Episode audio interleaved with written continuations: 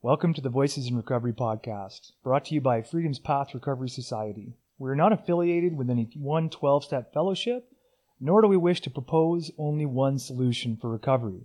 We want to welcome as many disciplines at work in people's lives as there are people recovering, because we understand how having multiple forms of help can greatly increase an individual's chance at living a full life in whatever recovery is right for them. This hour is designed to share ideas and opinions in an open, unedited format about the many potential realities of recovery from the perspectives of those who live it.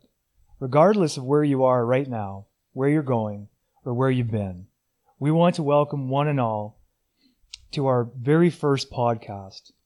We want to expose people who may never have stepped into a recovery meeting to the process of recovery by sharing as many of the amazing human triumph stories as we can, to let it be known that we can, can and do recover from the state of desperation and hopelessness. I have been sober and recovering for 14 years. Truth be told, I wasn't always recovering, just because I was sober. So the full 14 years has been a mixture of holding on to old ideas and fighting the new ones. It has become much simpler living life sober when I put effort into recovering.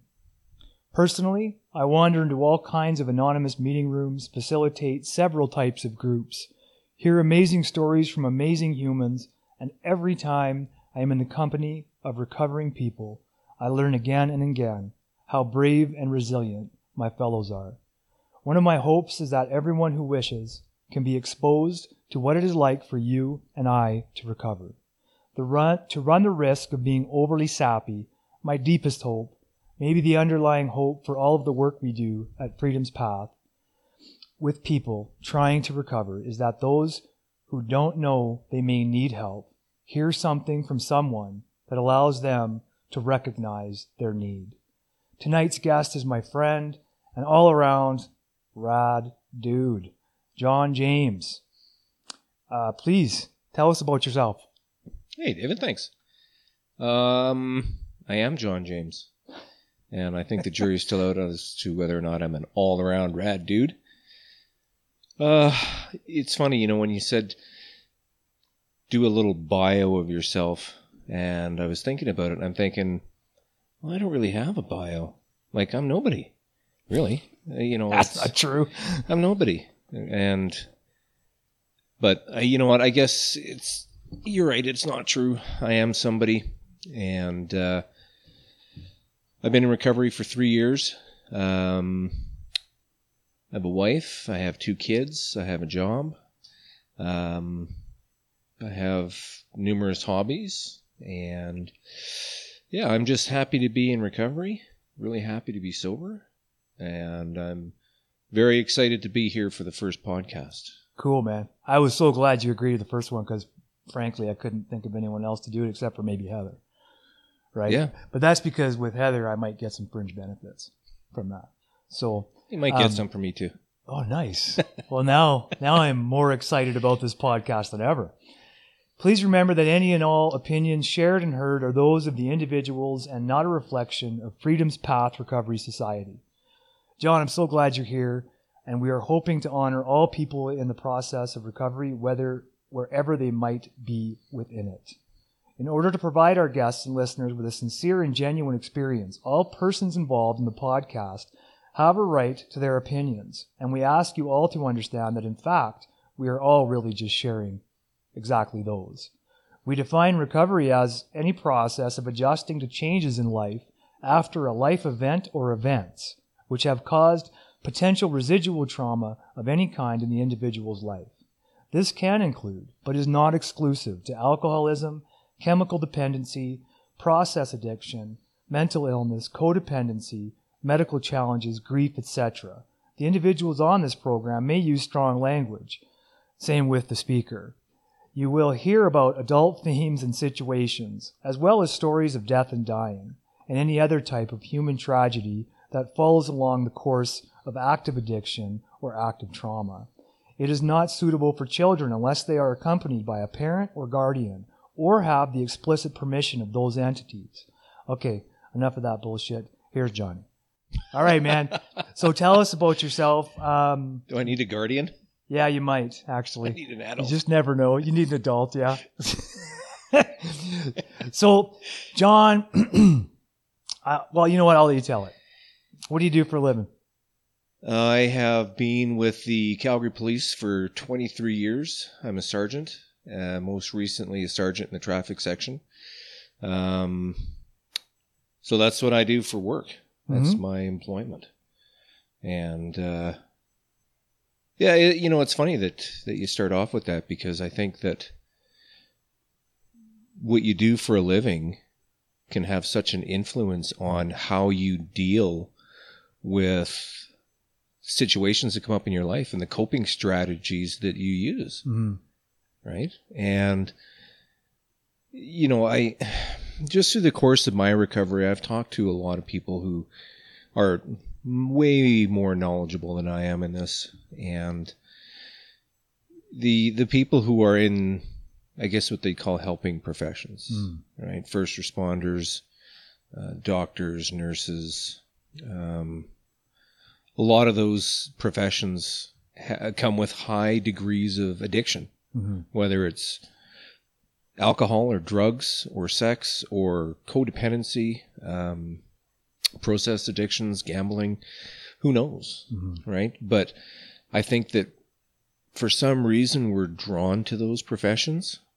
Um, and it's most, I mean, in my case, I can only speak for myself. I guess I got to clarify that now that if I say we, Mm-hmm. really I mean I, right? You're I speaking of the royal we, if you're not into the whole brevity You're thing, not into the whole brevity thing.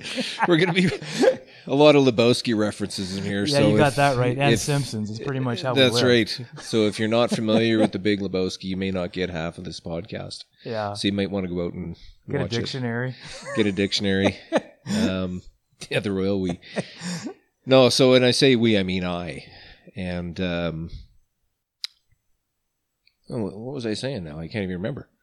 Yeah, you were talking about uh, the job. Oh yeah, right. The job. Um, the uh, I think there's a lot of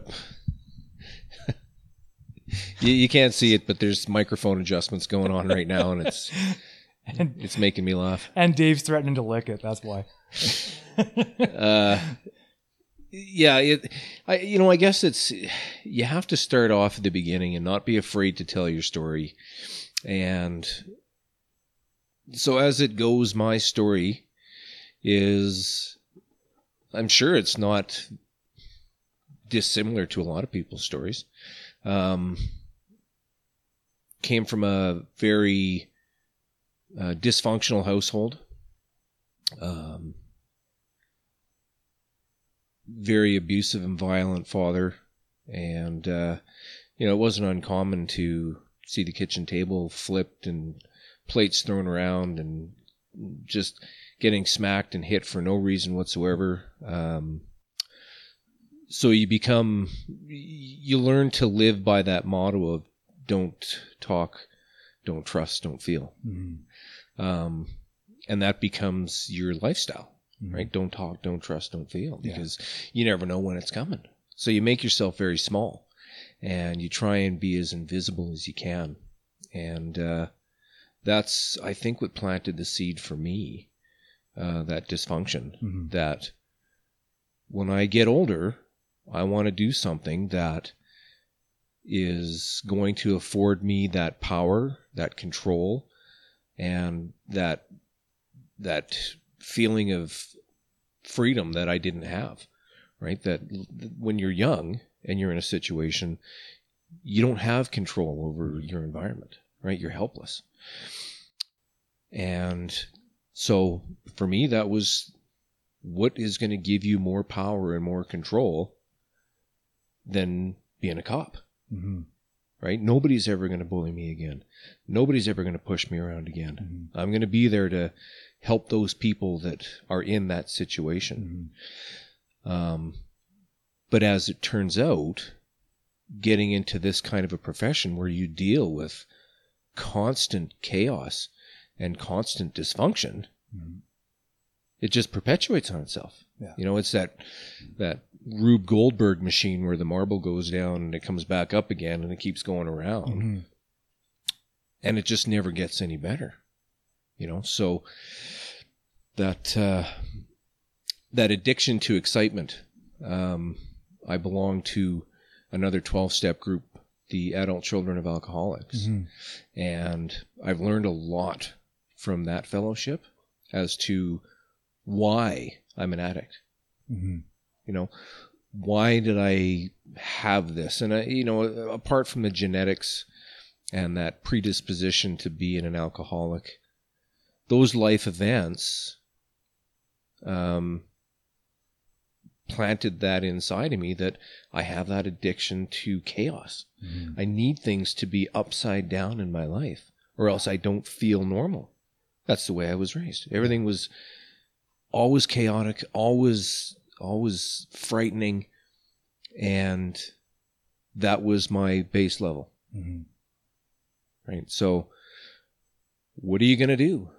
Well, you're going to become a cop, or you're going to become a soldier, or I don't know, a friggin' race car driver. Yeah. something that's you know a professional base jumper something that's going to give you that addiction that excitement that adrenaline boost.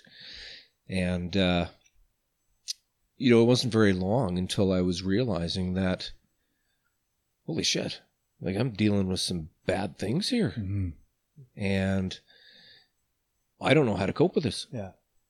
I don't know what to do. I, I don't know if I can talk to anybody about this. Um, you know, when you uh, when you start, they teach you that there is no weakness. You are not vulnerable. You are not weak. You're the top of the food chain, Mhm. right?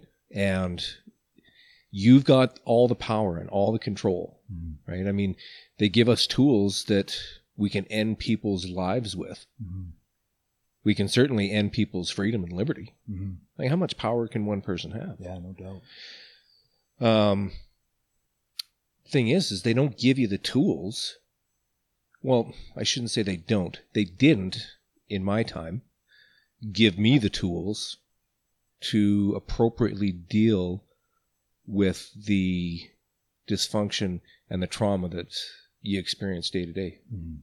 right? I mean, it's not just the physical violence, but you develop a a real sense uh, of a almost like a heightened awareness Mhm. and a distrust of everybody and everything. Be hard not to, right? Well, yeah, everybody's out to get you, Yeah. right? Don't trust anybody. Mhm. You know, we had uh, one of our instructors when I went through classes, and this is quite a while ago, whose theme was when you're out in public, just be cordial to everybody, but be prepared to murder anybody in that room. Mhm. Like, what is that? What, what kind of an idea is that to plant in your mind? Who says that? Right? Be nice Yeah. to everybody, yeah, but be prepared to kill them. yeah. Like that. That's so intense, you, dude. You get this back in your mind. where you're standing in the line at McDonald's and you're thinking, Yeah. well, I'm going to have to stick a straw in this guy's throat and kill him if he gets out of line. Right? But again, you know, Heather and I were talking last night about, you know, that hypervigilance, Mhm. that constant state of alert and how exhausting it is, Oh man. you know, to walk around with your fists up all the time. Yeah. And that us versus them mentality Mhm. you know that it's us versus everybody we are our own culture and we can't let anybody into that Mhm. right it's our own secret little realm and uh it's it's really difficult because when you get into that that traumatic event or you deal with that situation that you're not emotionally prepared to to accept and understand what do you do Mhm. Right back then, it was well, you go out with the fellas after work and you sit in the parking lot and you put them back. What do they call that when you guys do that? Choir practice. Yeah, choir practice. I, I, for the longest time, I heard it and I was like, everybody sings. Because I'm so naive, eh? I'm like, I wonder what they're singing when they have choir practice. and I think the first time I heard someone call it choir practice, I literally, I remembered to years ago, they used to actually have the police choir practice. Yeah. And so that's what I thought of. Yeah. So every time someone said it, I'm like, there's a lot of people that sing. Yeah, yeah. We don't all don robes and stand on bleachers and sing the Hallelujah chorus. Yeah, No. totally, man. Most of the time, by the fin- by the time you were finished, you were singing to the toilet Yeah. because you had way too many to drink, and you were most likely driving home afterwards. Yeah. Um, but yeah, you you were never taught how to appropriately deal with these things, and if you did get into a situation, it was a sign of weakness. Mhm. If you had to go to psych services, Yeah. it was almost like you had a stigma. Yeah. right? You had that little insane stamp on your on the top of your hand. you know, insane. Do not Yeah. work with. This guy's broken, Yeah. right? So you kept it to yourself. You kept it quiet. You didn't say nothing because you didn't want anybody to know. Mm. So it's uh, yeah, and of course, the more you drink, the less you feel, and it became just a way of coping with anything, any stress. Mhm. You know, it was, it didn't matter what it was. If it was some sort of a stressor in my life, the only appropriate way to deal with it was with alcohol. Mm. Right. And, um, so yeah, it, it, it's been kind of an interesting journey from then to now and to see how the influence of, of, I don't know, I guess the job or, you know, any sort of external influence on you can, can trigger that need to numb the emotion as Mhm. opposed to just allowing it to be there and feeling it and having a healthy, productive conversation to get that stuff out Yeah. you know um and that's that's kind of what i've realized now that the power of talking with somebody Mhm. right and it doesn't necessarily have to be someone who's in recovery Yeah. although when you talk to another alcoholic or you talk to somebody who's in recovery they get it right they speak that language they know Mhm. they that insanity that goes on in your brain when you are completely incapable of not drinking. Yeah. Right? And um but to sit down and talk with somebody and just to say, listen, I I feel upset, I feel scared, I feel shame, I feel uh you know sadness over this situation Mhm. it, it, it that therapeutic value of just talking with somebody Yeah. Is huge. You know and that's the the beauty of recovery that i've found is that you don't have to know anybody in a meeting. You don't have to understand them. You don't even have to like them Mhm. but to go there and say this is my story and this is how i'm feeling today even if they don't listen it just feels good to get it out. Yeah. right? To get it to expunge it from your body. Because it's poison in there. Yeah. right? To hold on to those emotions and that chaos inside of you it's it just eats you alive Mhm. you know Sure does. yeah it's it's but it's it's it's a it's a much better way of life now uh than it was before you know them being in recovery and and living a sober life as a cop Yeah. um it, you know the the difference is is almost night and day right i uh before i got sober that that dysfunctional lifestyle that us versus them mentality and you know i'm not saying it's like that for everybody because i'm sure there's guys that go Mhm. through an entire career and have absolutely no idea what i'm talking about Yeah. and they'll probably say that guy's an idiot like I, don't- I don't know what he's talking about Yeah. or what he's done but but this is again this is my story Yeah. right this is like my opinion man Totally, And, man. um but yeah it, it's it opens your eyes to a level of compassionate response to people Mhm. right? You don't see people as, you know, that dirty crackhead or, you know, however you viewed people due to your conditioning before or your own personal opinions of them, I, I start to see people more as a human being Mhm. and to treat them as such. You know, where before I was totally unwilling to go out of my way to help somebody, Mhm. right? Because it just got to that point of not only hating myself, but as a result of hating myself, hating everybody else. Mhm. I didn't want to have anything to do with anybody, you know, unless it was, unless I it was, I absolutely had to. Yeah. Right. And, uh,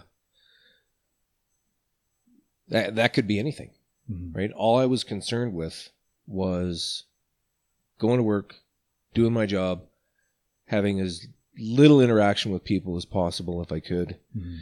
Um, and then getting home and getting loaded Mhm. and then doing it all over again. Yeah. Right. And ugh, when I think back, it was just, oh my God, what a nightmare. You know, just to, to think about that halfway through the shift and that obsession starts. Yeah. And that's all you can think about. Yeah. That's all you can think about. Yeah. And, you know, at the time when my addiction was at its worst, I, uh, I was living on my own. My wife and I were separated and, uh, she had the kids. So I was living in a one bedroom apartment. And, uh, you know, this is again that kind of a typical cop story, right? You, you haven't had a career until you've at least had a couple of wives, slept in your car in a district office parking lot, uh, crashed on a buddy's couch for a month.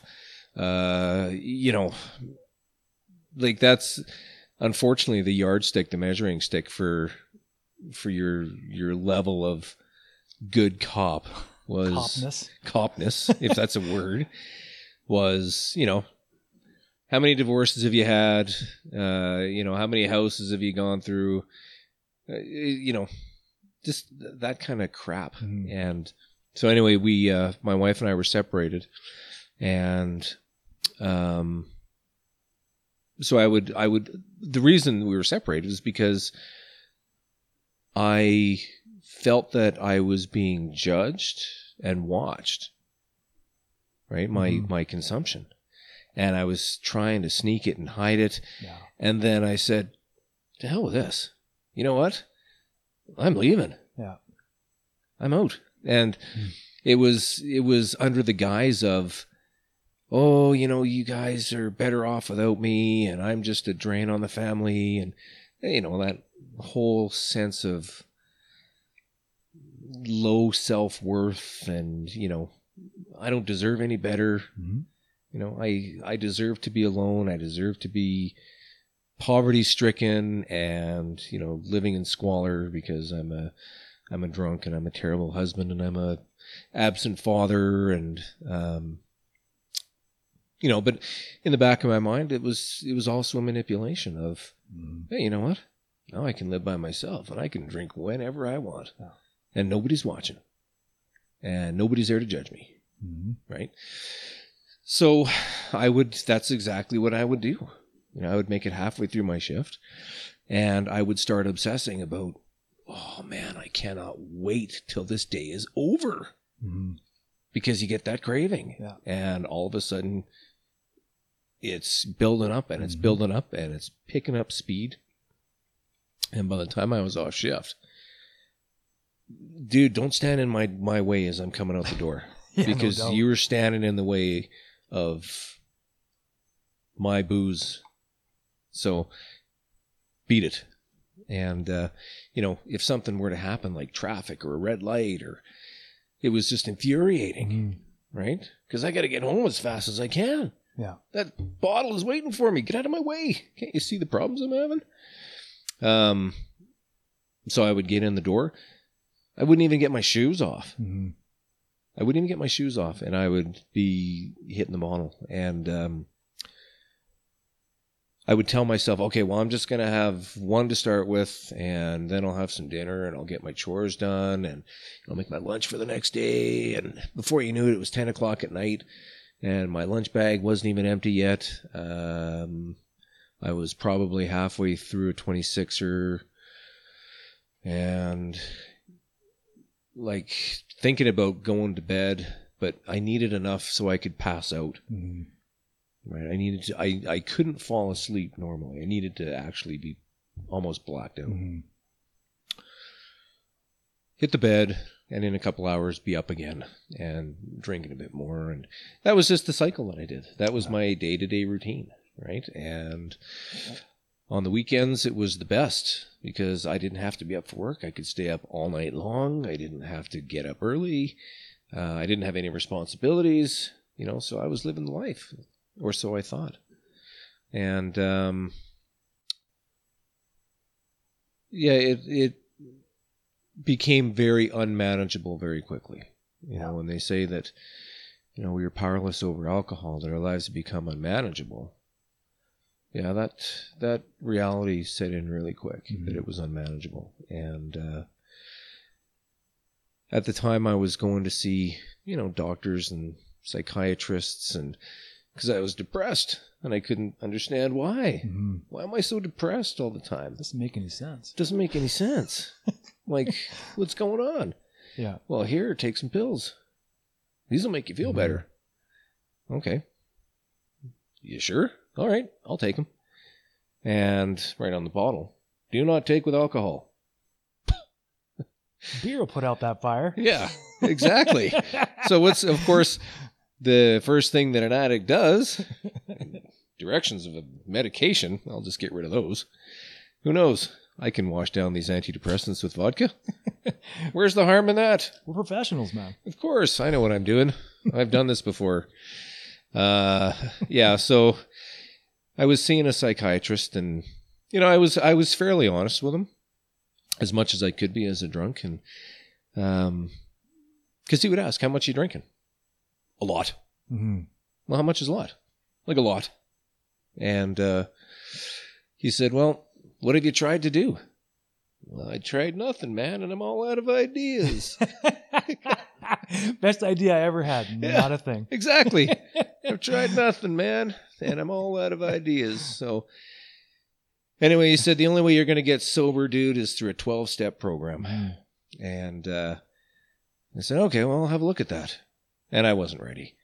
And I looked at the 12 steps and everywhere. And, you know, I've heard a lot of people say the same thing Yeah. of God, God, God, God, God, God. It's a big one. Nope, not interested Yeah. you know, it's, we're all full up here, peddling it somewhere else. Yeah. And uh, so that kept me drunk because I didn't want to be involved with God. Yeah. You know, I don't have any use for that. So kept drinking and kept drinking and kept drinking. And uh, just got worse and worse and worse to the point of where, yeah, my life was very unmanageable. Um, I was involved in a in an intimate relationship with uh, another female at the time, and I don't want to delve too much into that, um, just because it's it's in the past, hmm right? And I'm not, and it's it's not really worth my time. Yeah. Right. Fair enough, man. Um, I don't want to give it that much time. Yeah. So at any rate, um, I got sober. Uh, I went away to treatment, um, but I tried to find any way that I could without having to. You know, I'm drunk, man. I'm a, I'm a mani- manipulator. I'm a liar. I'm a coward. You know, if I can skirt the system, Mhm. but then again, I'm also a cop. So you put a roadblock in front of a cop, they're going to find some way around it Mhm. or over it or under it or, Or through through, it. Yeah. You know, there's a reason why our policy manual is like three binders thick. it's because of the stupid shit that cops before me have done and the stupid shit that continues to happen, Mm. right? So all that dumb stuff that you think, the fuck would ever do that? Yeah. Some cop somewhere has done that. Yeah. Don't stick your dick in the light socket. well, it's not in the policy manual, so I guess I can do I, it. I gotta go ahead and try that. yeah, right? Until some guy does it, Yeah. and the next day it's in the policy. Yeah. Please do not. Officers will not use their genitals as plugs. but that's the thing, right? That sounds like a sad place to work, man. If you can't use your genitals as plugs. Well, hey, that gets back to the how many wives have you had, right? oh, that's true. So yeah, it's but there's always a way around it. There's a way that's that as they say in the in the big book, the easier, softer way, Mhm. right? And I tried every easy, soft way to do it, you know. And at the recommendation, well, actually, it's quite funny because, and I know that you know the story Mhm. that uh, I did come forward um, because I felt obligated as a, as a requirement of my job. Yeah. When I realized that I was an alcoholic, and there was no way that I could stop drinking, and I went in and I saw our psych services and said, "Listen, I'm a drunk. I can't stop drinking. What do I do?" And the response was, "Dude, you keep that shit to yourself. You don't tell nobody about that." Yeah, that's that's wild, man. I can't Yeah, I can't imagine. because if you tell somebody, well, your career is in jeopardy. Yeah. Um, you know, you're not going to go any farther. You won't get any promotions, all that stuff, right? Because you're labeled. Mhm. So I thought, hmm, well, okay, well, I'm just going to keep that shit to myself. Yeah. And uh, kept drinking, right? So, but it did get to the point after all the easier, softer ways. I tried, I tried, I tried. Uh, nothing worked. And finally, I just kind of realized that I can't do this. I, I can't do this anymore. Right. And one of my low points was um, when my wife said, You can't have the kids. You can't take them to your shitty one bedroom apartment. Mhm. And you can't take them to your girlfriend's house. You know, because, and at the time I didn't understand, but now I totally get it that it's so dysfunctional, right? And, but she said, I don't trust, I don't trust you. You know, Mhm. uh, I don't think that you would intentionally hurt the kids. Yeah. But there could come a time when something happens and you're too drunk to deal with it. Yeah. So that's it. No more. You can't see your kids. Yeah. So I gotta ask you, man, because I know you love your boys. I do. Like, so, like, how how did that feel, man? Uh, you know what? That's a good question. There's so many different emotions. You know when when your wife says you no longer have access to your children. Mm-hmm. Like you can't see them. They can't stay with you. That's it. You're done. Yeah. right? And you get that. Well, back then it was, well, what am I going to do? Fuck it. I'm Yeah. just going to get drunk. Yeah. Right? So you're throwing gasoline on the fire, Yeah. Thinking that you're putting it out, Yeah. you know? And that was one of my my points in my life where I just thought, oh, this is so dysfunctional and so insane. What are you doing? Yeah. What are you doing? You're you can't even see your own children because you're a drunk. Mhm. And what are you doing? You're drinking. Yeah. Right? So that's when most normal people who Mhm. don't have the disease of addiction would say, Holy shit, I gotta get my head out of my ass. I gotta do something different here. Mhm. But as an addict, seems like the most appropriate thing. Let's get drunk. it's a solution, man. Yeah. Yeah. Yep. Alcohol, Yeah. the cause of and solution to all of life's problems. well, for people like us, it definitely is, right? Oh man. Yeah. Yeah, and so I I did make that. I and how do you disagree? Right. At, at least I had the the the sense that I can't disagree with it. I have to Mhm. agree with her because she's exactly right. Right. I'm such a fall down blackout drunk Mhm. that how could I live with myself if something happened? Mhm. So I had to agree. Yeah, you're right. Right. But that just erodes your self worth even more Oh man. right that just erodes at that that core of you know am i a functioning member of my family am i a functioning member of society am i am i a functioning human being well no you're not Mhm. You're not. And, you know, there did come a time when I said, okay, you know what? I won't drink with, with the boys here. And, uh, I, I promise that if I have them, I'll be sober. And Mhm. you know what? I couldn't even do that. Yeah. I couldn't even do that.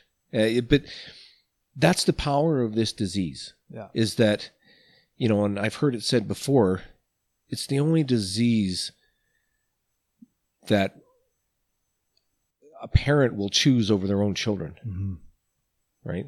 Addiction. And I remember saying to myself, I will not have a drink in front of the boys, but it had me by the throat. And I said that as I was pouring a drink. Yeah. You know, so it it uh, it happened rather quickly when I said, you know what, that's it. I I cannot do it anymore. Mhm. I cannot do this. And fortunately, we have the officer addiction program now, Mhm. and um, I don't know. I I guess I I won't mention any names just for whatever reason, Yeah, but sure. um, we have a, a group of officers who are in sobriety and have been for for a while Mhm. that that support each other. We have our own police only AA meeting now Mhm. that uh, I'm so grateful to be a part of and to have you there as well. You know, I Oh, mean, you're a member of our me.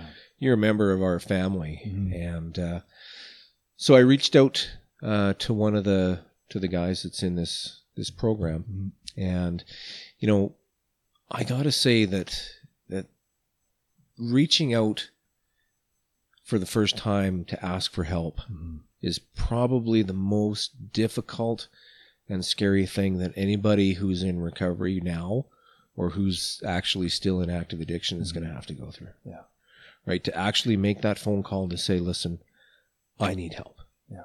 And not that it's any easier or harder for anybody else, but when you do what I do for a living, to ask for help, we don't ask for help. Mhm. We don't need help Yeah. right? We solve problems. We don't have problems. Yeah. And and it would be like naive to assume that different jobs don't have different difficulties. right? Like, Absolutely. of course. Yeah. You know, and and that's the thing. I mean, we're certainly not well, I guess we are a culture unto ourselves, but like you said, that's not to say that doctors or pilots Mhm. or, you know, any first responders Yeah. have their own cultural pressures that prevent them from coming forward and asking for help. of course. you know and but it just got to the point of where not asking for help was more painful and scary Mhm. than reaching out and asking for someone's help and uh, it's actually really i love this story because it it cracks me up every time i hear it and every time i say it um, I I sent an email to one of the guys that's in this recovery group, and I said, "Listen, I see that you have your name on this cops AA poster, Mhm. and uh, I'm in a bit of a bad way. What can you can you help me out?" Yeah. And uh, he said, "Yeah, absolutely." He said, "Let's meet for a coffee right away." Mhm. So we met for a coffee, and uh, it was it was great. You know, I mean, there was no judgment. Mhm. There was no feeling of being persecuted or looked down on.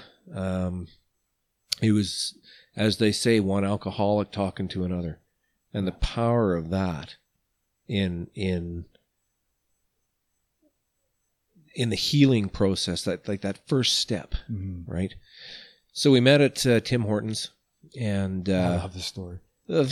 I love this story too because it cracks me up because it paints this picture for people that don't know, right? And that hey, we're humans too, right? Well, it's one of those stories where it's not even my story, but it's like implanted in my brain as though it's my memory, right? Because Oh. it's such a cool thing. So I guess I should just shut up.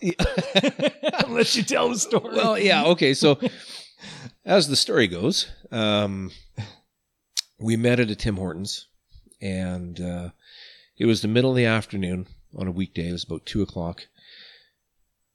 we were both in uniform, and I was still in traffic at the time, and so if you don't know the the, the uniform that I I wore consisted of um, what they call boots and breeks in traffic. So, like knee high leather black boots, they're called Strathconas, and then breeks are like motorcycle pants, right? Because Yeah. we ride motorcycles. I like how they differentiate your boots from hooker boots, right? I don't know if there is much of a difference. Because they're knee high and it's the heel size. yeah, the, maybe it's the heel. It's the heel size. yeah, totally not. That, not that you look like a hooker and you, you didn't. You, look- you look great, but Well, I got good legs. Yeah. For hooker boots. yeah, they're You they're know. kind of like perfect for. it. so yeah so anyway here i come marching into tim hortons with the boots and breeks and you know uh, again i won't use his name he if he hears this he'll know who he is and Yeah. i'm sure it'll bring a smile to his face and he walks in and he's got his gold on his shoulders because he was in a, a certain position that you know two big tough manly cops sitting down to tim hortons you know and it was packed Mhm. that place was packed Mhm. So we start talking, and um, during the course of our conversation, it just got so emotionally overwhelming Mhm. to tell somebody uh, that it was almost like the dam burst. Yeah. Right, that that flood of emotion couldn't be contained anymore, Mhm. and I just started to cry Yeah. in Tim Hortons at two o'clock in the afternoon. Yeah. In front of everybody. in my uniform. and I'm and I I don't mean like a little sob. I mean Yeah. crying. Like I was crying. And it touched him yeah. so much that he started crying. Mhm. Right? So here's these two guys in uniform in Tim Hortons, both crying their eyes out. Just because of that connection, that bond, that Yeah. uh that release of that pain and that shame. It just felt so good to tell somebody.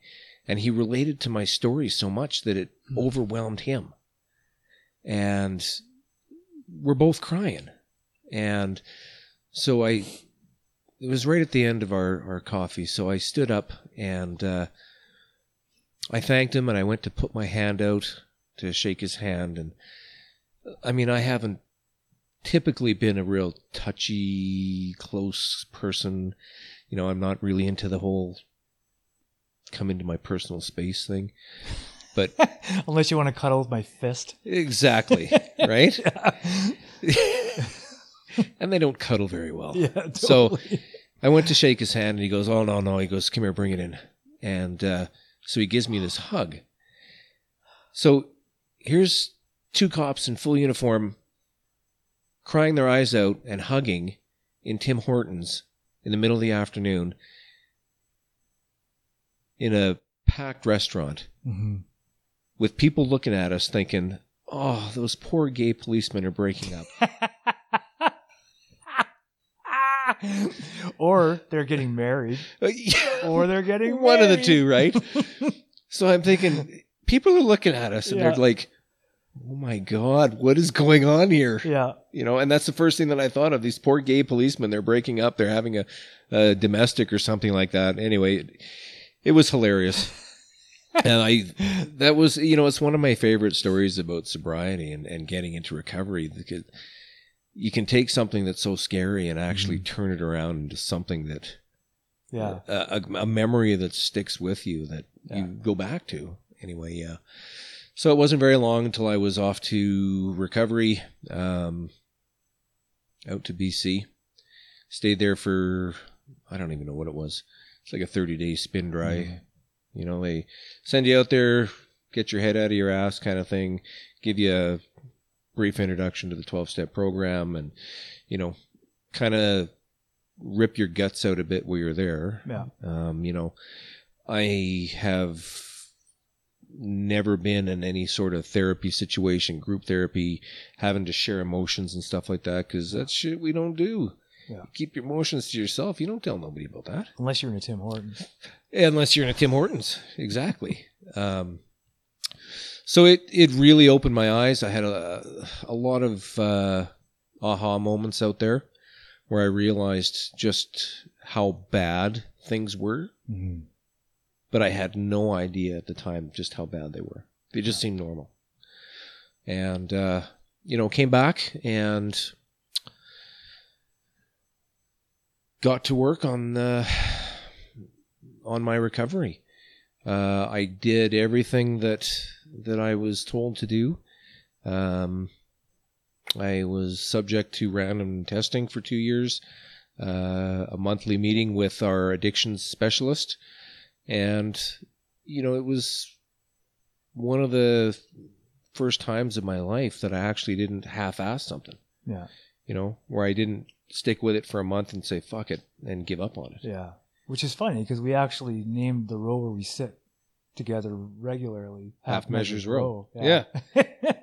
Which is ironic, totally, right? man. Considering you dove in. Yeah. Yeah. And uh, so, you know, I I feel really, really fortunate and blessed um, to have the people in my life now that I do.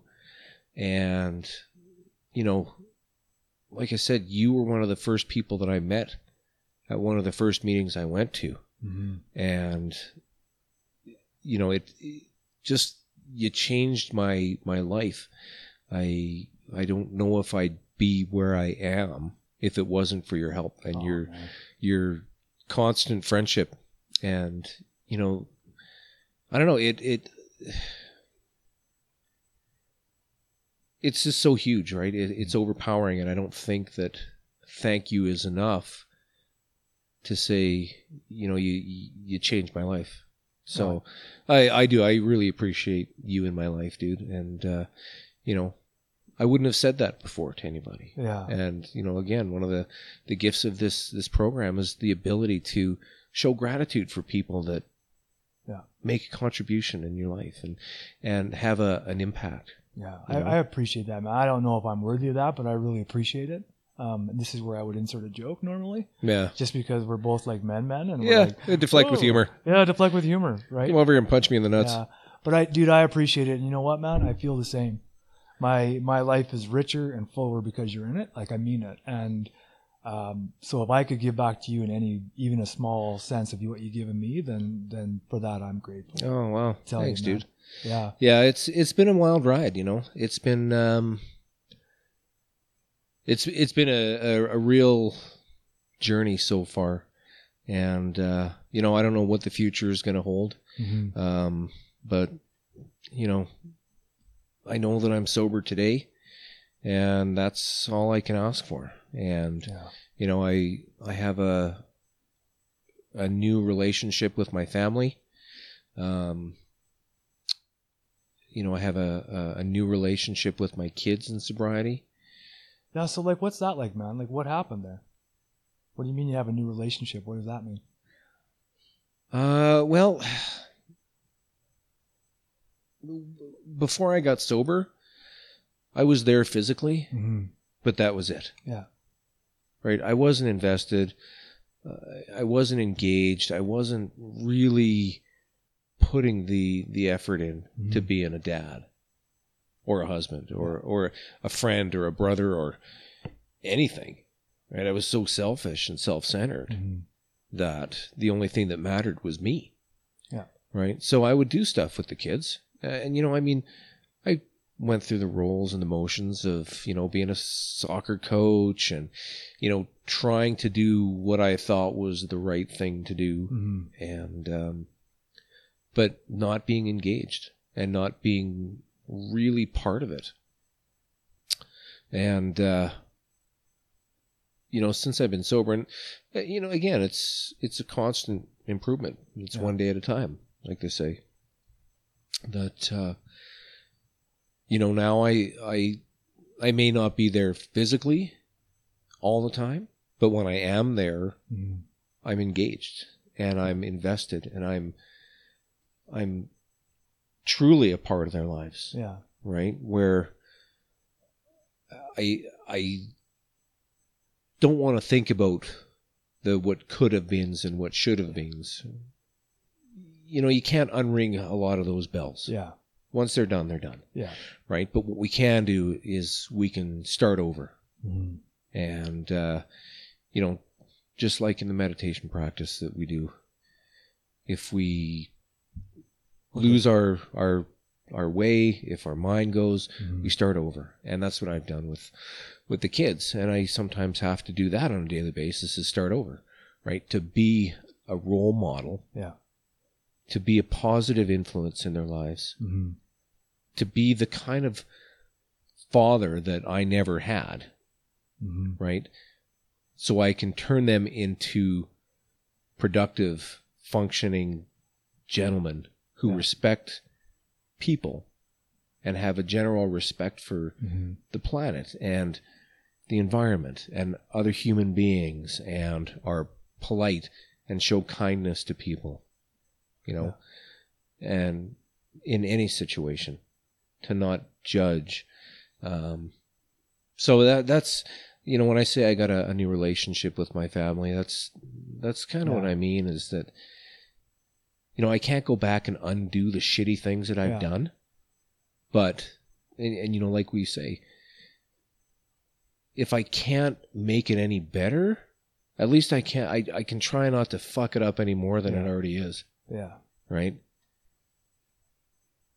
But if I can, make things better Yeah. you know leave it a better place than when i when i found it That's cool. and that's you know i was certainly on the road to burning the planet down uh, you know I, I know that you can relate to when you're in active addiction the shitty things that you do and how devastating the effects can be right i mean thank god i'm so lucky that i didn't have some of these situations that people talk about Mhm.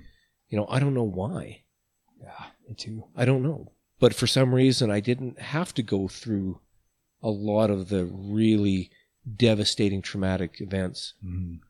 in order to find sobriety and recovery. Yeah. You know, and for that, I'm grateful. Yeah, man. I'm really grateful. So, like I say, if I if I can make it better, I will. And if I can't make it better, I just won't make it any worse. Yeah. Are you still living in that shitty apartment? No, no. Where are you living? I'm back at home. Yeah, you know? dude. I'm back at home.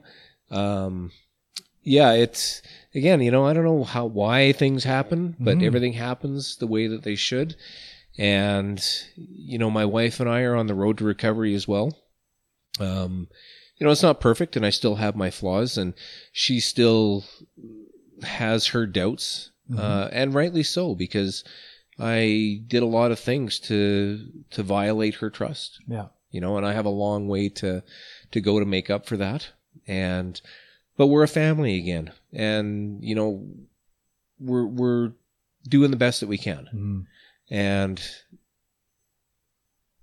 that's all. You know, I, I guess that's really all you can hope for, Yeah. right? You do the best you can, Yeah. and who knows? Um, you know, I try not to think or forecast too much into the future about what's going to happen Yeah. or you know because really all we have is right now right It's all we we, we all all we have is the present moment that's Yeah. it right so to try and figure out what's going on next year next 10 years who knows Yeah. i might not even be here right so you got to enjoy what you have right now Yeah. you have to be grateful for what you have right now and like i said you know just be kind when you have a when you have an opportunity just show people kindness Yeah.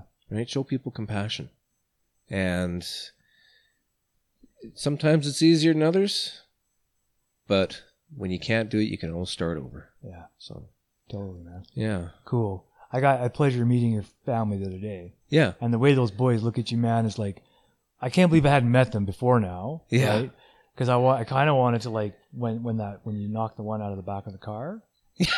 and i was sober when i did and that you were sober, yeah. No, we're, the story. I don't want to say it like that because that's not what happened. Obviously, that's not how it happened. So anyone listening, no, that's not what happened. i didn't run my kid over No, they were delivering flyers. And just as a reminder to all the children everywhere, and even adults, because there's some of us that are that dumb, do not stand up in the back of trucks when this they're This is true this is true ask Right. my son Yeah. he'll be the first to tell you but of course you know hey I want to be the cool dad. Why don't you ride in the back, buddy? Yeah, Okay, here we go. And off he goes. yeah. So yeah, But he was okay. He was like, okay, He was, all, yeah. he was fine. but don't don't ride in the back of trucks, kids. I- It's not safe. I made it sound really terrible, so I apologize for that, man. I came out and I'm like, oh my god, like people are gonna think John throws his kids out of the back of his movie. yeah, no, truck. no, no. It wasn't intentional. It was it was purely of course it wasn't. uh, a, Yeah. a bad situation that Yeah. and hey, you know what he made out like a bandit because uh, you and i went for coffee down at lazy loaf and i bought him this cookie that was the size of a Oh, manhole that's cover. great. You got him. Did you get him the cream one? No i got him the, giant- daddy dip Oh, cookie the- the- it's about as oh, big as a manhole cover this thing so That's as he was recovering on the couch the next day That's right, because I got the I got the the cookie with the cream in the middle. Yeah. because that's my that's my shit right. There. yeah things and that one's as big as a dinner plate too Totally, that's my jam. crazy And it was big and thick too. So big and thick wait, that takes me back to my drinking days. Actually, of big and thick totally. you, might have to sit in this chair to tell that story probably one day somebody will get me. It'll probably be that like cute chick over there looking at us. yeah She'll be the one who talks me into it. Yeah. yeah so no i am i i am at home um we my wife and i have uh come together and agreed that you know what we're we owe it to the family i owe it to the family Mhm. to try and be a better person to try and be a better husband to try and be a better father and to to not undo the mistakes of the past Mhm. but to make my amends for them right Mhm. and to do better in the future. So, yeah, that's again, uh, you know, that's the gift of this program. That's the promise is coming true Mhm. of your life becoming normal and whole, whatever normal is. I don't know what normal is for whoever it is that's out there, whatever your normal is. Yeah. But, you know, for me, this is that escape from that constant need for chaos Mhm. and dysfunction and excitement in my life. Um, you know, like my sponsor says, boring is good. Mhm. Pray for boredom. I like your sponsor. Yeah, Yeah. pray for boredom. And it's true. You know, I, I actually enjoy the quiet, the boredom, that Mhm. non-activity. You know, it's it's nice. Whereas before it was just constant upset. Yeah. You know, if things were quiet, that ain't good. I have to wreck stuff. I have to flip furniture and throw monkey wrenches into the machine Mhm. because things are running too smoothly and I can't have smooth. I need chaos. Yeah, smooth was boring back then, right? Oh, dude. Yeah. Terribly boring Yeah. right? But that was that whole need for excitement. Yeah. And that and excitement, I don't mean exciting as in we we're going Yeah. to Disneyland. I mean exciting as in burn this bitch to the ground exciting. Yeah. We mean exciting like, oh yeah, we just started a fire. yeah. Yeah, in your house. Yeah. And not just a fire, like a forest fire. Totally. We are going to burn it to the ground. totally. And yeah. stand back and laugh and Yeah. rub my hands together, Yeah. looking evil. Because I'll tell you, one thing about alcoholics and addicts, for the most part, of course, there's never a generalization that works 100% of the time. But we don't like, we like exciting. Oh yeah. Yeah. I mean, and we don't even really know that it's exciting until normies or earthlings. Someone called them earthlings. the Earthlings, other that's right. Earthling. And, and I thought that was delightful, right? Um, but they might not quite understand how we just live there. Like we don't, Yeah. we don't say like, okay, I'm going bungee jumping today, or I'm going to drink half a bottle of scotch, and then I'm going to walk down the train tracks naked, right? And then dodge trains. Like Yeah. we don't, we don't say it because we just do it, yeah. right? And it seems like the right thing at the time. because it's hundred percent the right thing at the Of time, Of course. right? And when we look at people going, well, you're not? Yeah, You're not doing it? Totally. How come? yeah, Like, look how much fun I'm having. yeah, Until the next day when you go, God, what did I do? totally. Right? And I Yeah. know that alcoholics and normal people alike have had that moment of clarity, I guess, when you Yeah. wake up the next morning going, oh shit, Oh, I don't remember anything. yeah, Where am I? yeah, You know? But hey, I don't have to ever have another drink, and I don't ever have to be in that situation of waking up going, what the hell did I do last night? you know, the, we're the mystery bear. yeah, never dude. came by and What- shit in my mouth. and why does my butt hurt? the mystery bear. I don't wake up It's with two pain. ways. Yeah. So, no, you know what? It's been a beautiful ride, dude. It really Yeah. has so far, and uh, yeah, you know, I think it's only going to get better. So, uh, how are we doing on time? Are we? Yeah, we're good. Oh, we're good. We're moving into an hour here. Nice, man. Wow. Nice. I Not told even- you we'd be good, man. I don't even know what to talk about anymore. Yeah, I kind of feel like I've dominated You're this whole hour. you're spent. It's like, oh, I'm spent. And see, what was that from? I don't even know. I can't remember. What was that from? Does anybody know? No. Um, and scene. Uh, some comedy. I can't remember. Yeah. Sorry. Anyway, it doesn't make any Yeah. sense because everyone else can be like, "Oh, I know what that was. You dumb shits." You gotta Like, know totally somebody- expect that. eh? Somebody out there is saying Yeah. that. And the, and of course now someone's wondering why we just haven't Googled it. Yeah. Yeah, We're, because we're lazy. Yeah, That's well, why. we are. Yeah. We are. We are lazy. Well, dude, like I, I'm gonna probably thank you a couple more times before we're done. Like, but I don't. I mean, this this has been incredible, and I, I, I do have questions, right? Like, and, Yeah. And they're not questions that I don't know, but they're questions that other people Okay. obviously what wouldn't know about you. Like the other night, you and I were able. We got together and went on a what, we call a 12 step call, right? And what that is is we go to someone who's drinking and they want to quit drinking and they want some support from other alcoholics. Yep. So John and I went there and uh, it, it was from as far as I'm concerned, the 12 step calls are always about all of the people involved. It's not just the person who's drinking, right? Like it helps, it helps John and I stay sober. Like Yeah. it helps us put, like it reminds us of the, oh my God, the absolute shit of being in that spot, right? Of being in the bottom again. Uh, at least it did for, does for me, right? I don't, I won't speak for you. Yeah. I left there, man, after I dropped you off, and it just like started to occur to me, like, I wonder how it feels for you when you go to a place like that in plain clothes as a human and Mm. not in, in a uniform. Mm. Like I wondered about it because I know that like, and, and so I, I'm a, I'm a chaplain and I work with the police. I, uh, I volunteer with them as well.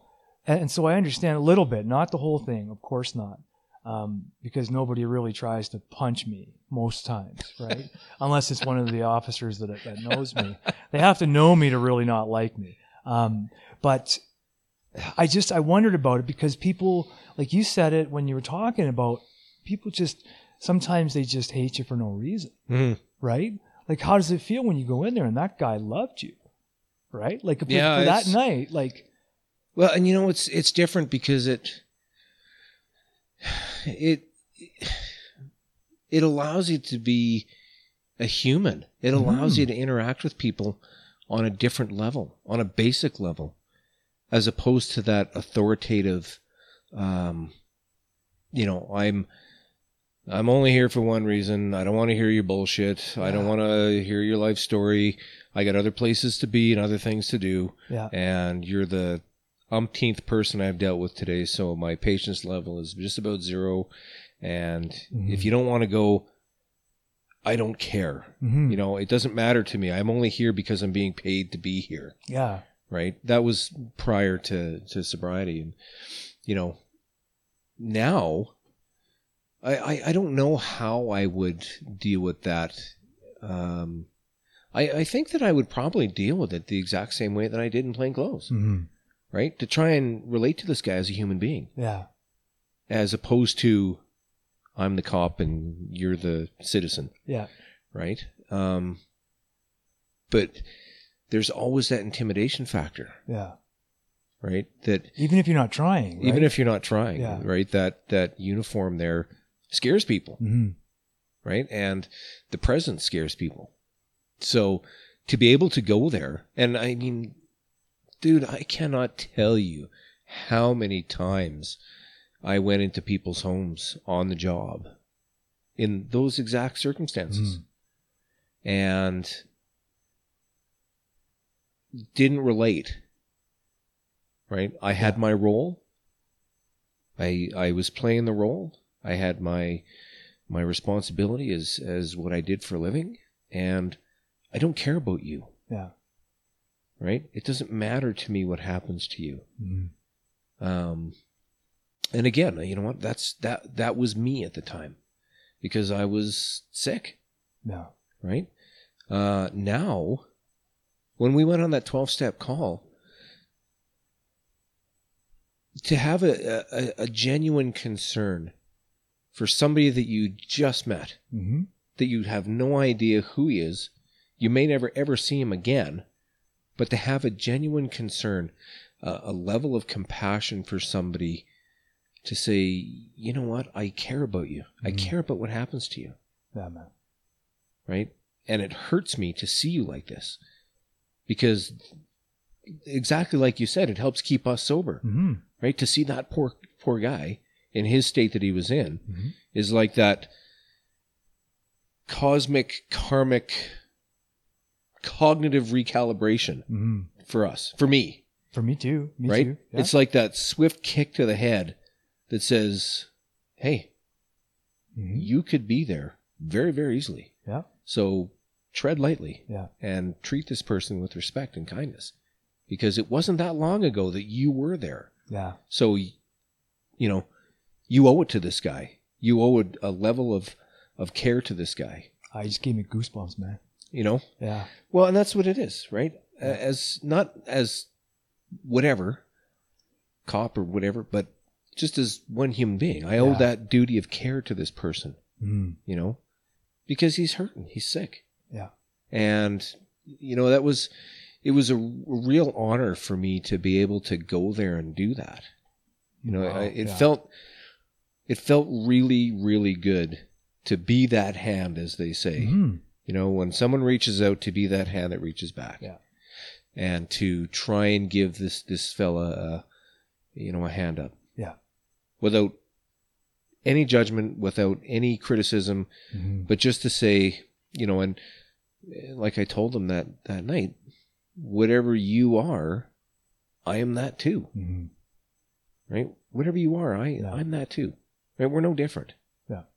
so yeah it was it was a really great feeling and but it, it's interesting how that that conditioning stays with you Yeah. you know when we were walking down the stairs into the backyard it almost felt like Yeah. something i would have done on the job Yeah. right so you kind of you switch that role you you switch that mode you know you Mhm. turn on that switch and all of a sudden you're not human anymore you're acting out your responsibility Yeah. right you're just another uniform Yeah. so but again you know it's really nice that fortunately i don't work in a uniform capacity anymore so i don't have that opportunity to to do that um but i have since i've been in recovery had the opportunity to to reach out to people like that Mhm. but through a different a different lens Yeah.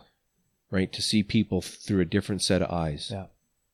and to realize that this is just a human being who's in a bad way Yeah. right this is somebody's father or Mhm. mother or son or daughter or sister or you know this was someone's somebody right this person that i'm dealing with was somebody's someone Mhm. right this is uh, uh, whoever it was they were loved Yeah. and they probably still are loved Yep. you know but they're just in a real bad shitty spot right now Yeah. so it'd be nice if if we had that ability to to view others through that lens hmm I think But- that's what recovery gives us, though, right? it does If we stick it out and we do the work, and I think it does give us the ability to switch lenses so that we can, right? Because that's what happened the other night. That's what happened for all of us. Yeah. For all of us, it was we were seeing the situation through each other's eyes, Mhm. right? Because even that guy knew that we knew. yeah Like he, knew, there was no doubt about it. Like he, he basically melted yeah with us, Yeah. Because he knew and we knew that this is all of us. We're all there at some point, at that at point of jumping off, Yeah. right? And uh, like you, that being the hand that that reaches back, that's our job, absolutely right? And I don't mean like paid job. I mean that's our job as humans. I Yep. think, right? Um, And so I, I know we're running over an hour. I don't want to cut it short because I could talk to you all night, man, Mm, because there's so yeah. many, so much cool shit that you do. And that's happened, um, for you, like coming both ends, right? Both sides of that, Yeah. that bottom. And I just, uh, yeah, so I could talk to you all night, right? Yeah, Um, this is great. yeah. Yeah, it's really great. And the funny thing is we're both worried, like, We're not going to have enough yeah. to talk about. What are we going to talk about? And of course, like we got so much. We could talk 45 about minutes of dead silence yeah, or Simpsons references. and us farting. oh my god, did you hear my stomach growling, man? No, it didn't come through. That's good because I was like, oh, I think pretty sure we could hear that. um, so I, I don't want to cut you short, man, but I, I don't No, also want to keep you all night. Um, I, I can't begin to express my thanks, dude, for you coming and Oh, being hey. the first guest here, man. It means the world to me, and like it just. Dude, it was an honor for me to be Oh, here as the first guest. That's It's pretty cool, man. yeah, pretty it's cool. it's really cool, and I'm I'm yeah. Really grateful that I got the opportunity to come down and just basically sit and bullshit with you. For Right on, man. Yeah, because I mean, seriously, now we got an excuse. We could just do this every once in a while. We get like an hour of bullshit time. Absolutely, you just tell Mona. so, um, doing podcast. totally doing a podcast, going down to the church. Um, I uh, before I close, before we get into the closing here, I just want to say, man, uh, you have like, and I mean, when I say you've changed my life, I don't want to just leave it like generic, right? So I want to be specific. I mean, not that I could cover every single way that you've altered my existence since coming into my life, but I got to tell you a couple of things. So, guys' night out a little while ago, back in March Mm, um, four of us men. I mean, like brave men, of course, too. The four of us, brave, strong men. Um, we all got together. We had a nice supper, and then we went and saw. Who did we see? Eckhart Tolle. Eckhart Tolle. Like seriously, this was our guys' night out, and I couldn't have had a better time, man. Yeah, Like seriously, yeah. Guys' night out has changed, yeah, it sure, certainly has, eh? Yeah. And, and we were home early. dude, we were home before like ten or something like that, right? Like it's ridiculous. Yeah. but so good because the time we get to spend now as men. And so, I, and I also wanted to go back and just talk a little bit about the story of you and the other officer in the Tim Hortons, right? Is that now I'm quick to make jokes too and, and laugh because when men get emotional with each other, we tend to do that. We Yeah. cry because Deflect we don't know what humor. else to do. And then we deflect with humor. Um, what I see there and why that story is so powerful for me is not because I think of it as as a joke, right? What I think of it is um, men coming together to help each other, Mm, which we need to do. absolutely. Right? Like I understand that that um, uh, and see, I'm getting a little teary eyed because this kind of stuff is important to me ever since I came into recovery. Um, because there's stuff that we just don't talk about, Yeah. right? And I know you and I have talked about lots of stuff like Yeah. that, and and I appreciate always being able to do that with other men. And the reason is is because um, this is how we're going to teach new men, right? And see, I'm getting teary eyed because I'm thinking about your sons, and I'm thinking that the the best way to teach young men how to be men is to actually do it, Yeah. right? And that means when you're in uniform, hugging in a Tim Hortons, right? Yeah, Like it, that that is such a uh, an image. Like I said, it's like my story now, right? Yeah. Because it's like burnt in my brain. These two men uh, who are are like strong, tough men, and they're hugging Yeah. and they're crying, and really, that is what we need to do, I agree. right? To heal, just like women need to do that with each other. So do men. Yeah, and Right? you know what? And not to minimize the the ability of women to relate on an emotional level.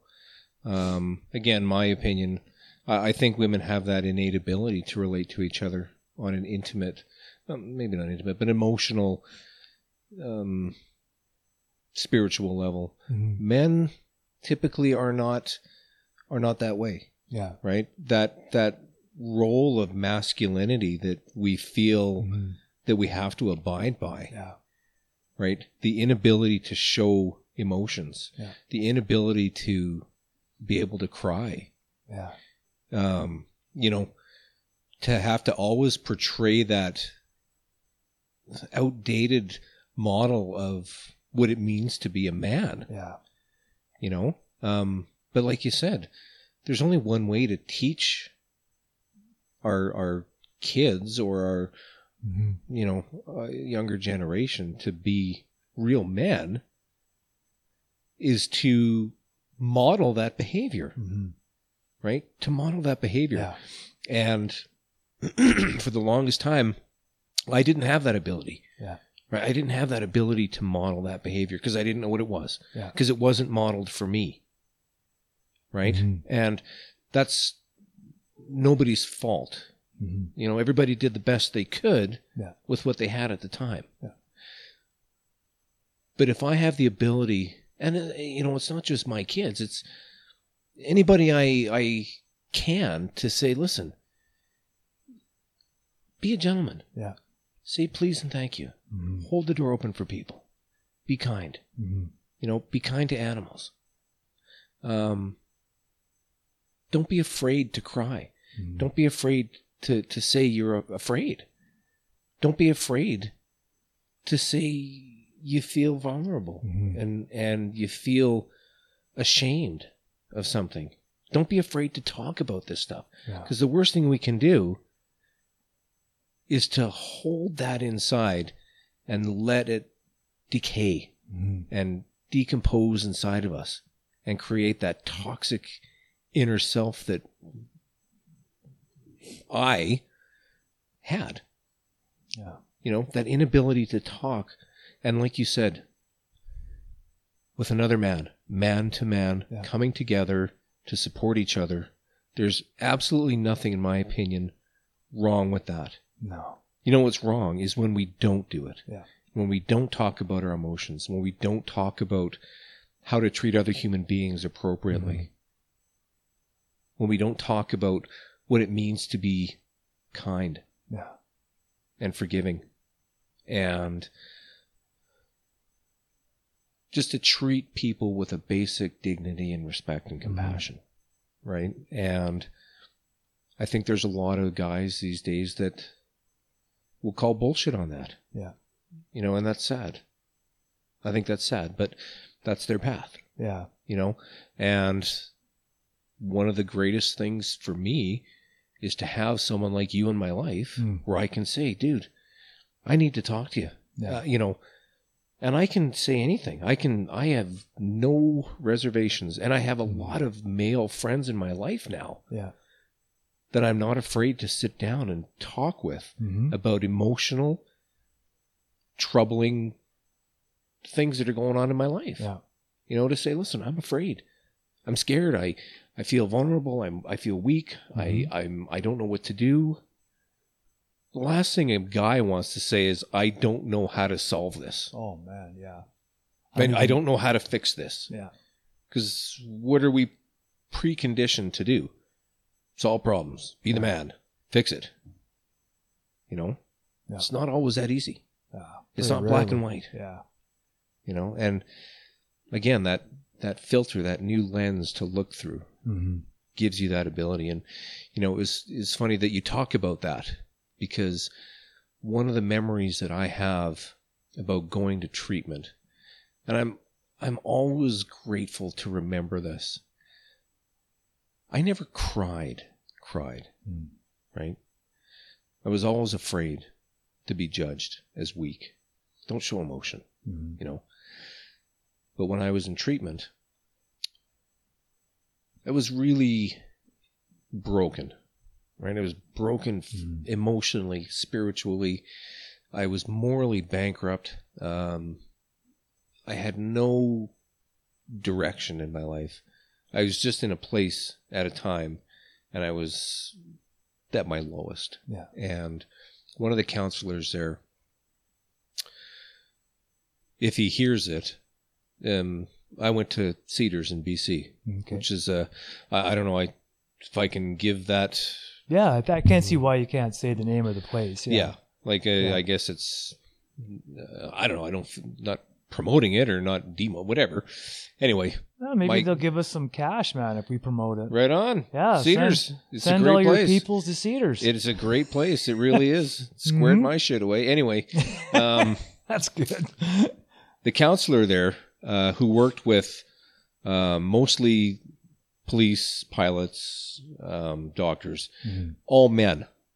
We we didn't have females in our group, and it wasn't because they were exclusionary. Yeah. It was just that we were the toughest group to get Mhm. through, right? So he was one of the counselors that could break through some of these walls. Anyway, his name was Steve, and uh, I remember one day sitting in his office and we were having a conversation, and it was a it was a particularly emotional conversation, and he stood up and he gave me a hug, and I don't know what it was, if it was just that at that moment to to be in the company of another man who understood Mhm. who got where I was coming from and who could feel genuinely feel the pain that I was in. Excuse me. Gave me a hug and I started to cry. And it was the first time that I've ever really cried uncontrollably. Mhm. I wasn't able to stop. It was almost like it, it just wouldn't stop coming. Yeah. Right. So the first time I ever really cried, cried was in the arms of another man. Yeah. Right. I mean, Nice. here I am again talking about hugging dudes and crying. like, I'm not sure. Like, we may have to edit some of this stuff, but you know, and when I was crying in Tim Hortons, it was it was a good one, but nothing compared to what happened with Yeah. Steve. Yeah. Right. It was like he actually got it, and Mhm. But it was powerful. It was powerful. It wasn't. Mhm.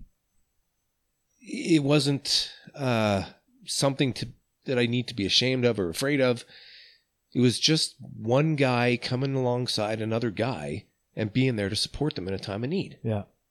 And I think the world needs more guys like that Mhm.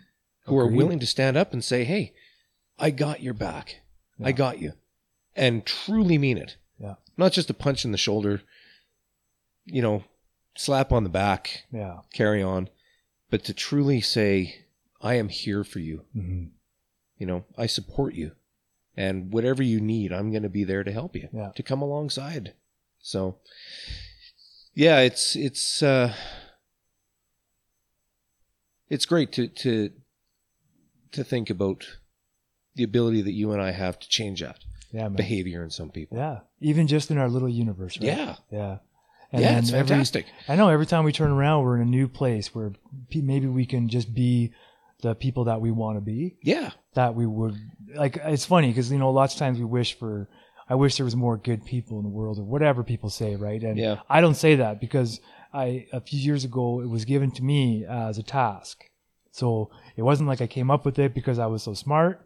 Was because someone gave it to me as a task and said, "Well, if you're so busy complaining, right, and you're so busy looking for good people, Yeah. why don't you try being one?" yeah, and I was like blown away by that shit, right? Because that it's like life altering stuff. yeah, When someone holds you accountable for the fact that you don't get to just complain and piss and moan and do nothing about it, exactly. right?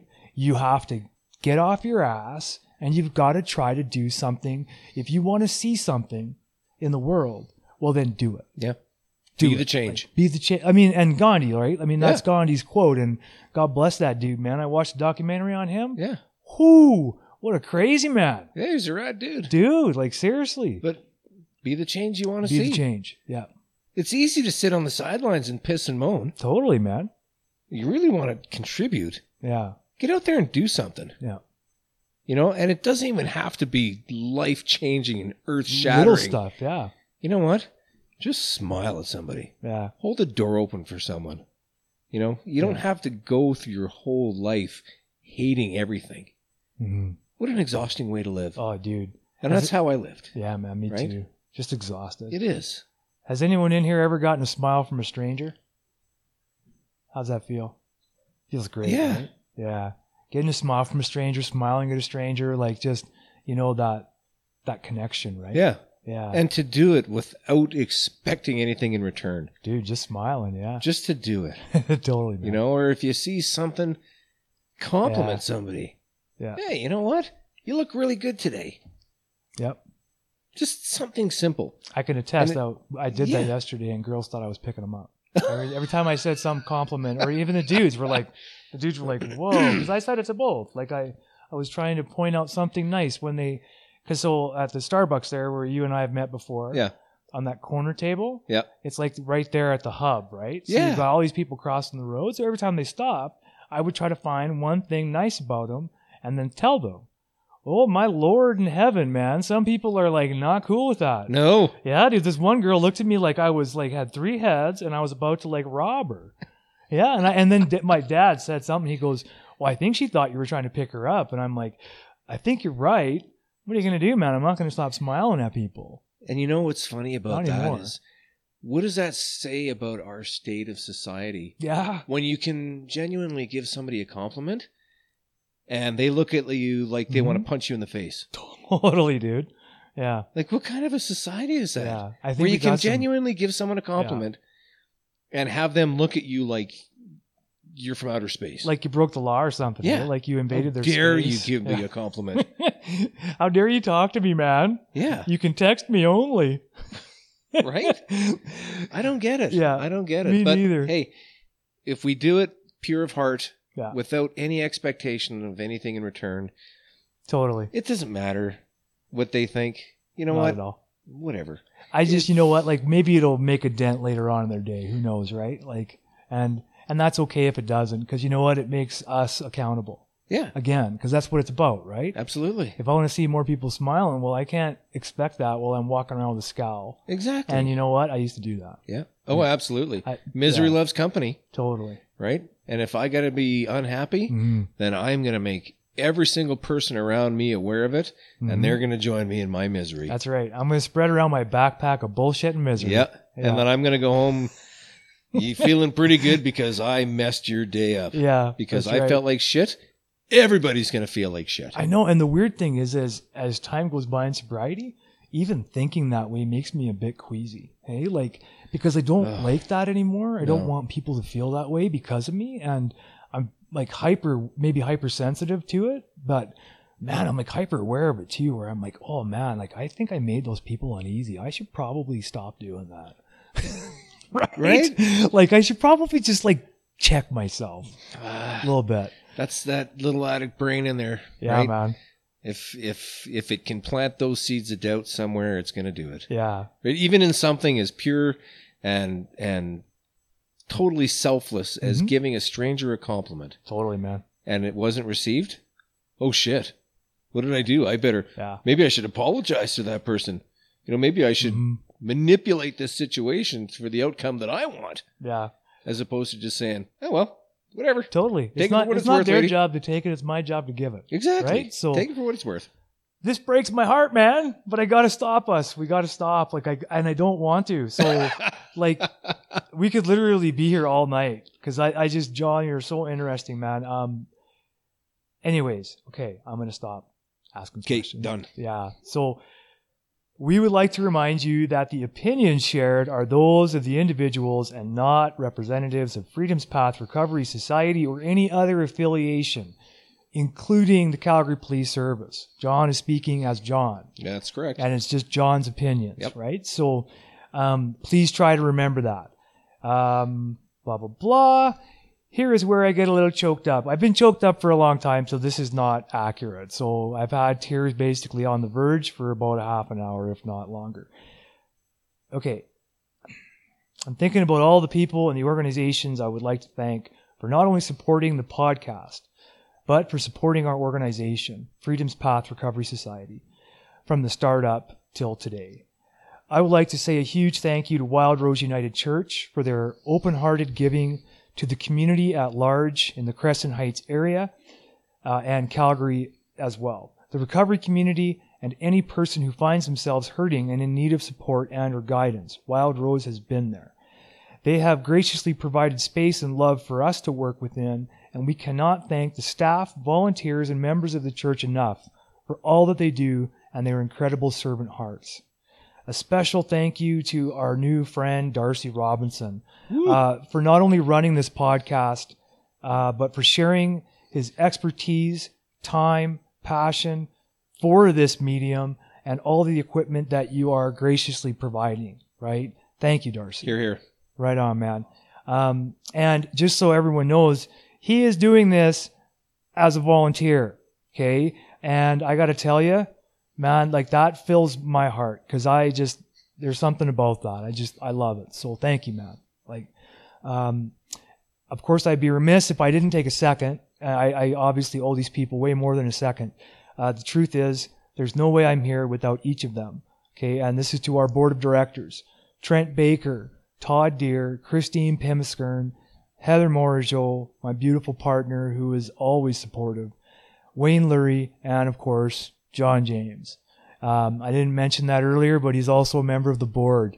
So um, obviously, that rad dude comment was because he's a board member. Um, and uh, special thank you to my friend Trent Baker for your and your group's continued support, both financially and spiritually, to me along the way. Thank you for believing. For there were times when your belief and courage allowed me to regain my own uh, and meet with whatever challenges came our way. Thank you, my friend. To all the individuals who graciously donate their money and time to help Freedom's Path become an agency and maintain our mission, which is to work directly with addiction, process, chemical, stigma, identity, and, and the effects on family and loved ones of addiction, mental illness, including treatment options, family support, medical opinions, and the stigma surrounding having a mental illness, codependency, and the multiple, multitude of difficulties human beings bring forward as they attempt to make life altering changes. Thank you to everyone who supports Freedom's Path for that purpose. Last but not least, and it's not quite last, almost last, but it's last but not least, my thanks to you, John, um, Oh, for all that you do in the community, man. Uh, and there's stories that I know that, John, you've done and that you continue to do for people um, as a part of your recovery, but also in your um, your role as a police officer. oh thanks, man. Um, you're welcome. I, I've seen it personally, witnessed uh, just the the leadership and integrity that you have that people look up to. So thank you for coming here tonight. man. oh, dude, it was my Yeah. pleasure. Thanks for having me. You're welcome. This is fantastic. Cool. Uh, and uh, where was I here? Sorry. See, I'm getting all like confused because I just all love, love, love. So keep in mind if you're close to giving up, regardless of what your difficulty might be, please reach out to someone. You can always give up another day. For today, we can stay and we can try, just for today. Some days I imagine that your voice out there might be the only one someone hears inside their darkness. Ask yourself, what is it you would like to say to them if you could help them? If you are interested in being a guest on the podcast, please contact us through our website, www.freedomspathrecoverysociety.ca or Facebook at Freedom's Path Recovery Society. Now, if you contact us, that doesn't necessarily mean that we're going to put you on. Uh, however, if your story is interesting enough or you're weird enough, chances are I will want you on the show. Um, so keep that in mind. So if you send stuff in, be weird. Uh, and that's it, you guys. Like, thank you so much, uh, Heather, for being here. Um, and I am David Lurie. Thank you for listening.